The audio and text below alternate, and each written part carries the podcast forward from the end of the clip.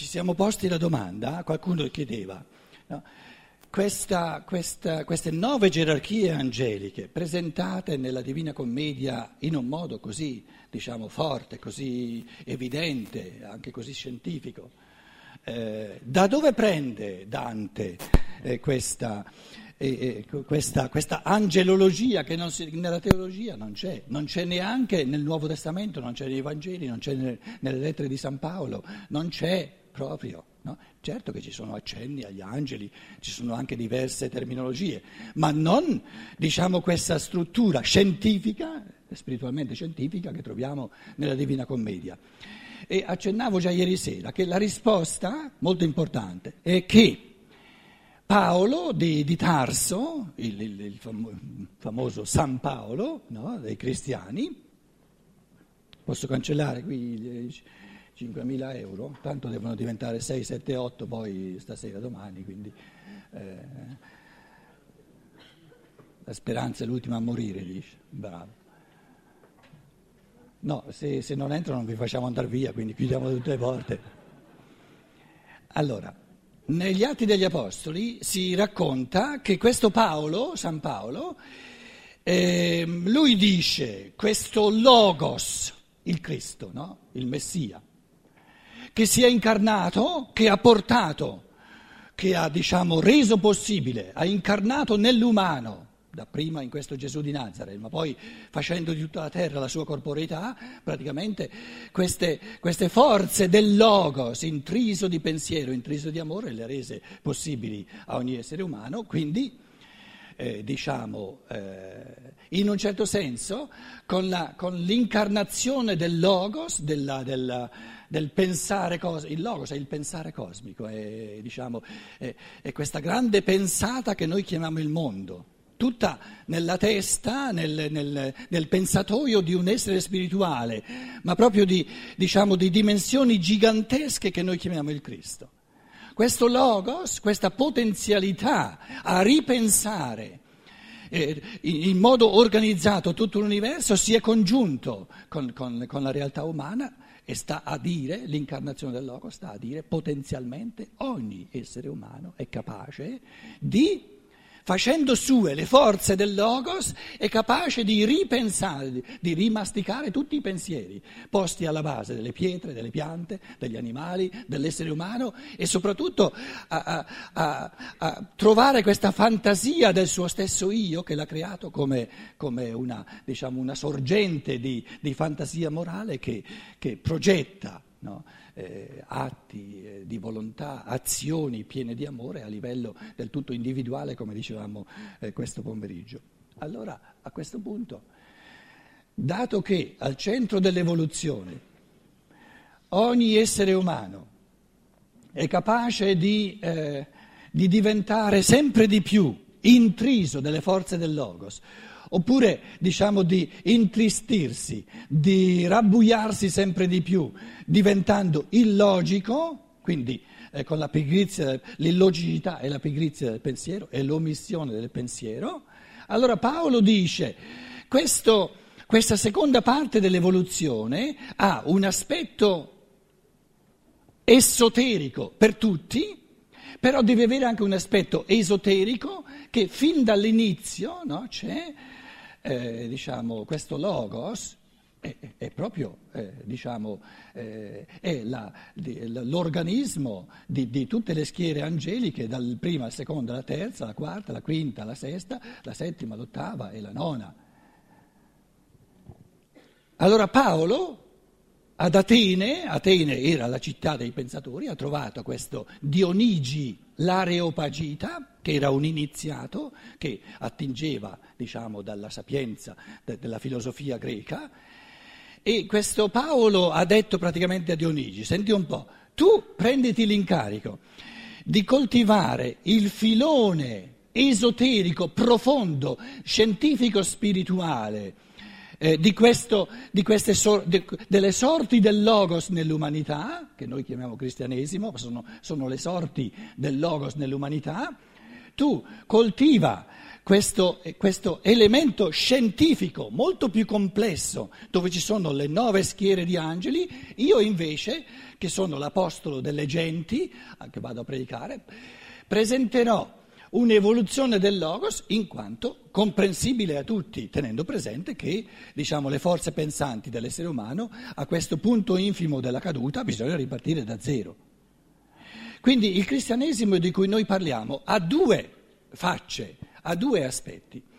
Un aspetto esoterico, scientifico, complesso, no? profondo, che sapeva di non poter diventare cultura ufficiale, perché l'umanità, diciamo, eh, la massa delle persone eh, deve cominciare da zero e quindi sapeva in partenza che questo, questo cristianesimo, ma diciamo meglio, questo umanesimo più profondo, scientifico-spirituale, per duemila anni almeno, un, un segno zodiacale, lo dobbiamo coltivare come come dire, in, in, in catacomba, una specie di, di, di, di, filone sotterraneo, perché dapprima ci dovrà essere un cristianesimo petrino, dapprima gli esseri umani, siccome mh, cominceranno appena appena appena a balbettare in fatto di logos, lo, lo, lo, invece di capirlo lo, traviseranno e allora cominceranno con un cristianesimo della fede della, dell'adesione del cuore, perché la mente ancora non potrà capirlo più di tanto, e quindi dobbiamo partire dal presupposto che questi duemila anni hanno avuto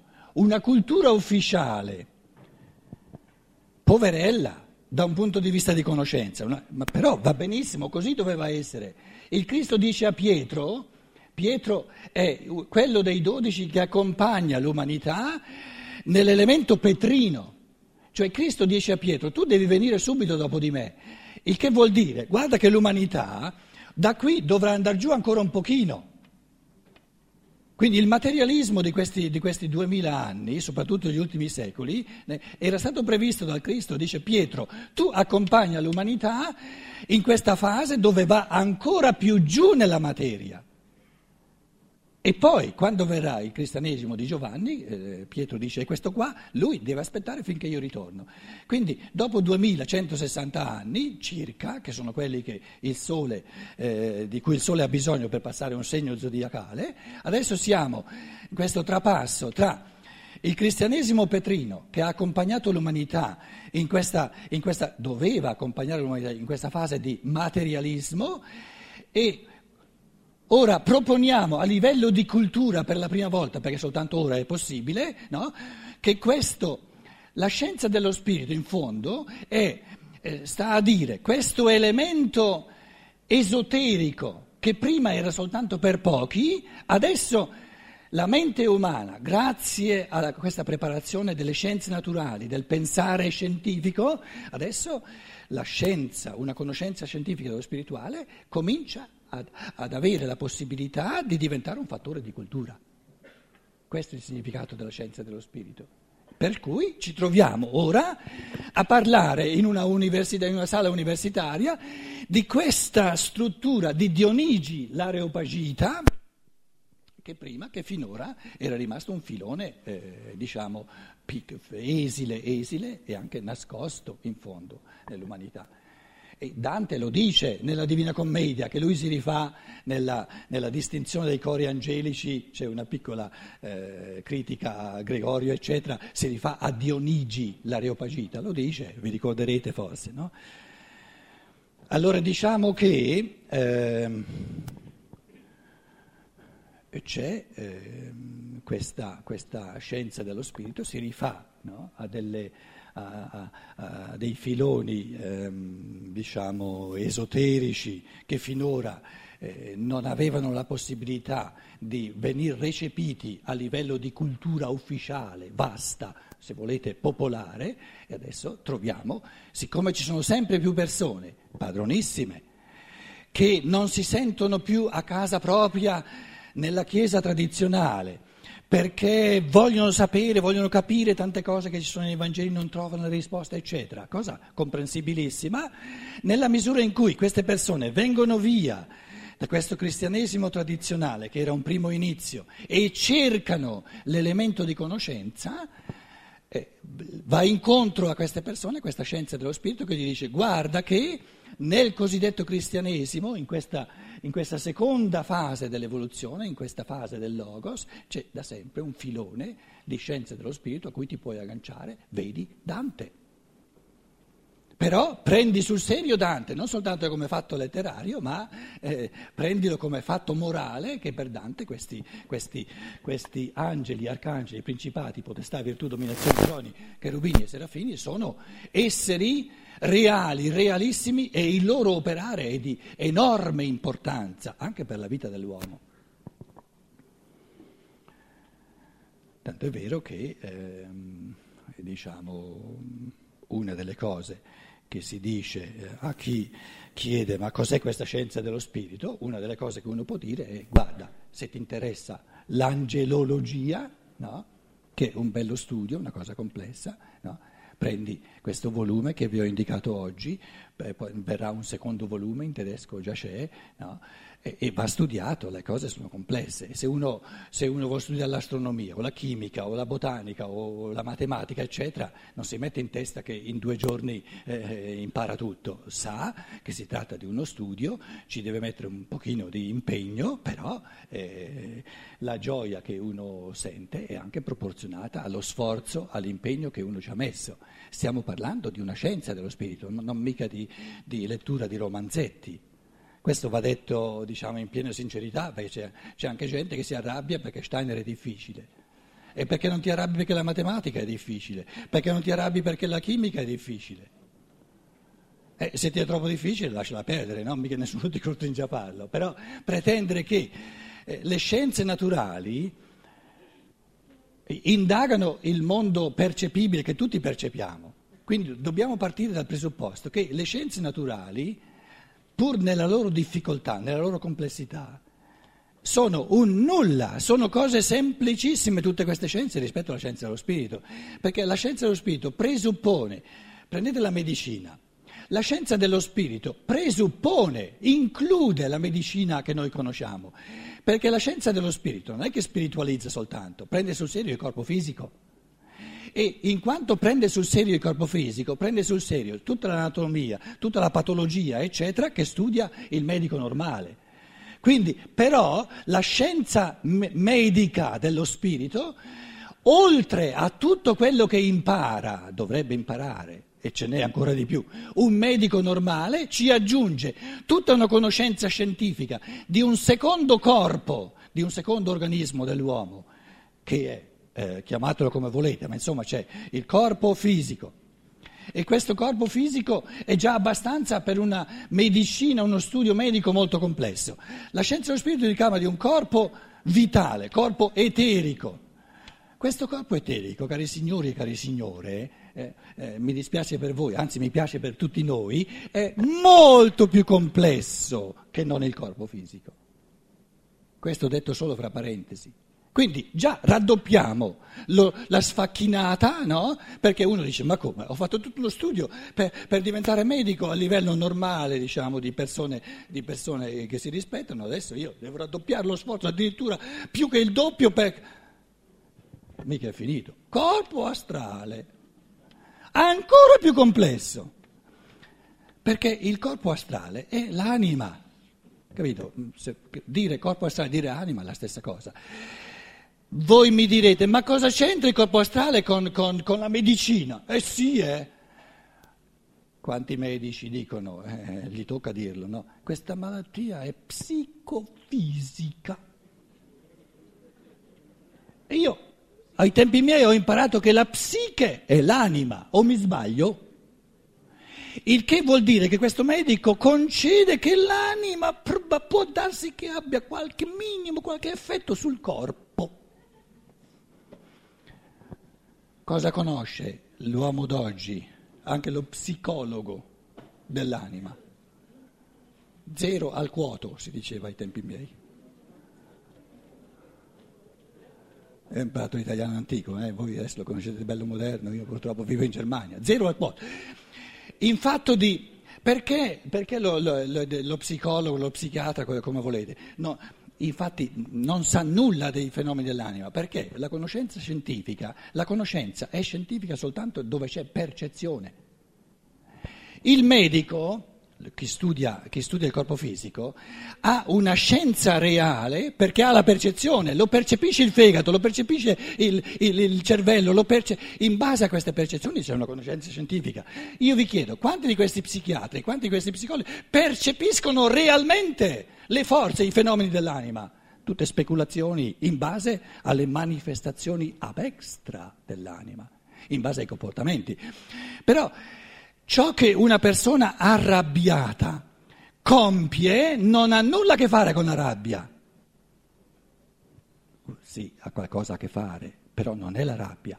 La rabbia è, sono forze reali, qui una, una specie di... Una, capito? Che va, va percepita. Se io non la percepisco come fenomeno dentro all'anima, non posso avere una scienza. Ora, il, il, la, la, la, cosa incredibile di questo Rudolf Steiner, indigeribile per la maggior parte delle, gente, delle persone, e, e qui dobbiamo essere onesti, è che lui si presenta come un signorino che tutto quello che avviene nel corpo eterico lo percepisce, tutto quello che avviene nel corpo astrale lo percepisce. E il povero medico normale dice, oh, è ingiusto, eh, io, percepisco soltanto, eh, già parecchio, quello che avviene nel corpo fisico, te percepisci e percepisci? Eh no, eh. E... Eh, ancora non ce l'ho messo lì, aspetta, eh, già, basta già quello che scegli, dai. Adesso io non è, che, non è che vi sto dicendo, io non è che credo a Steiner che lui percepisce, vi sto dicendo in base a quale eh, diciamo, presupposto, lui presenta questa scienza dello spirito.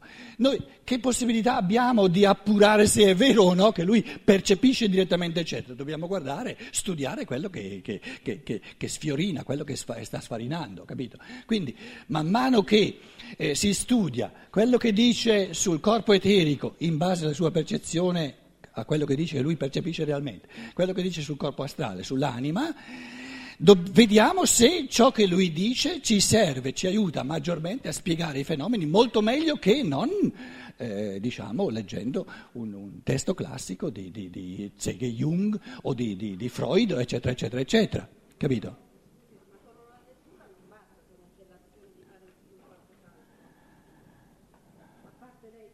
In Germania è assolutamente proibito interrompere l'oratore. in Germania.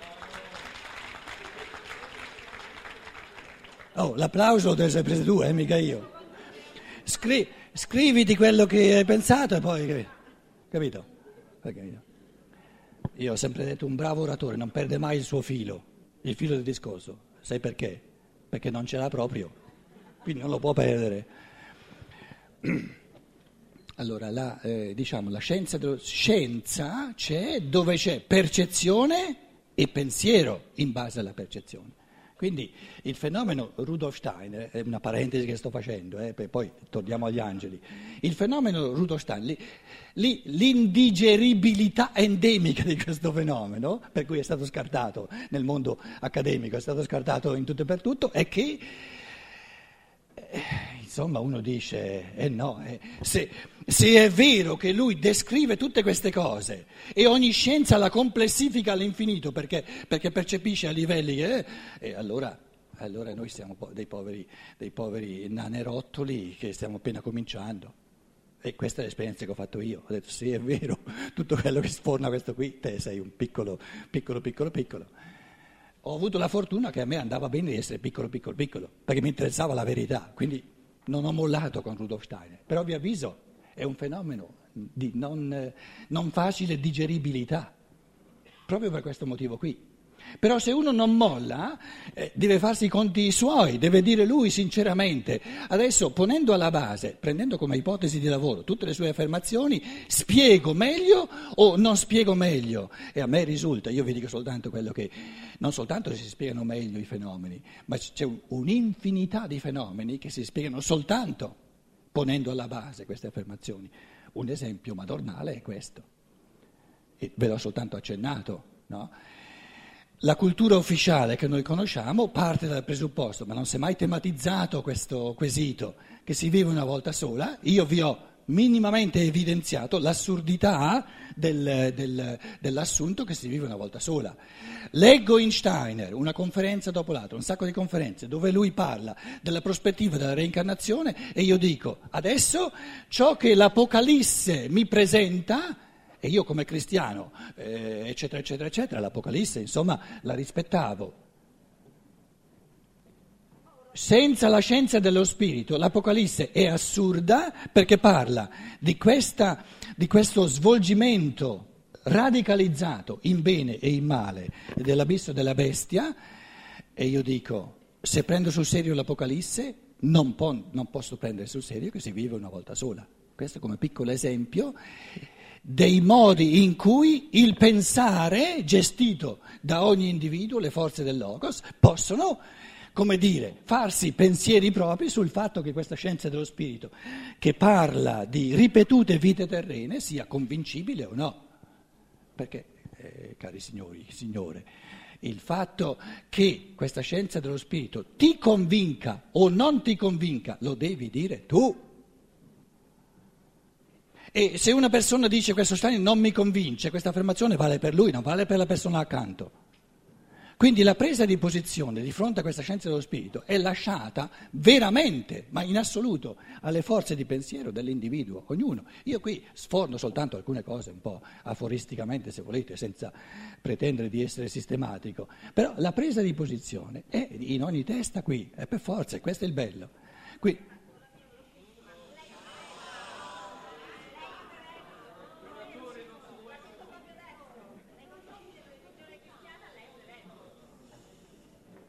Io non, to... no, non ti sento proprio. Ma scusa, scusa, sono un eretico, per fortuna mia. Eh.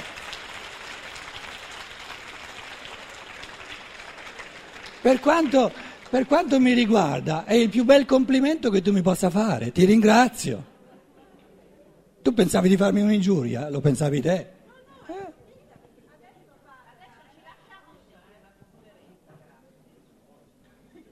Guarda che qui c'è un sacco di gente che l'eretico lo vorrebbe sentire volentieri, capito?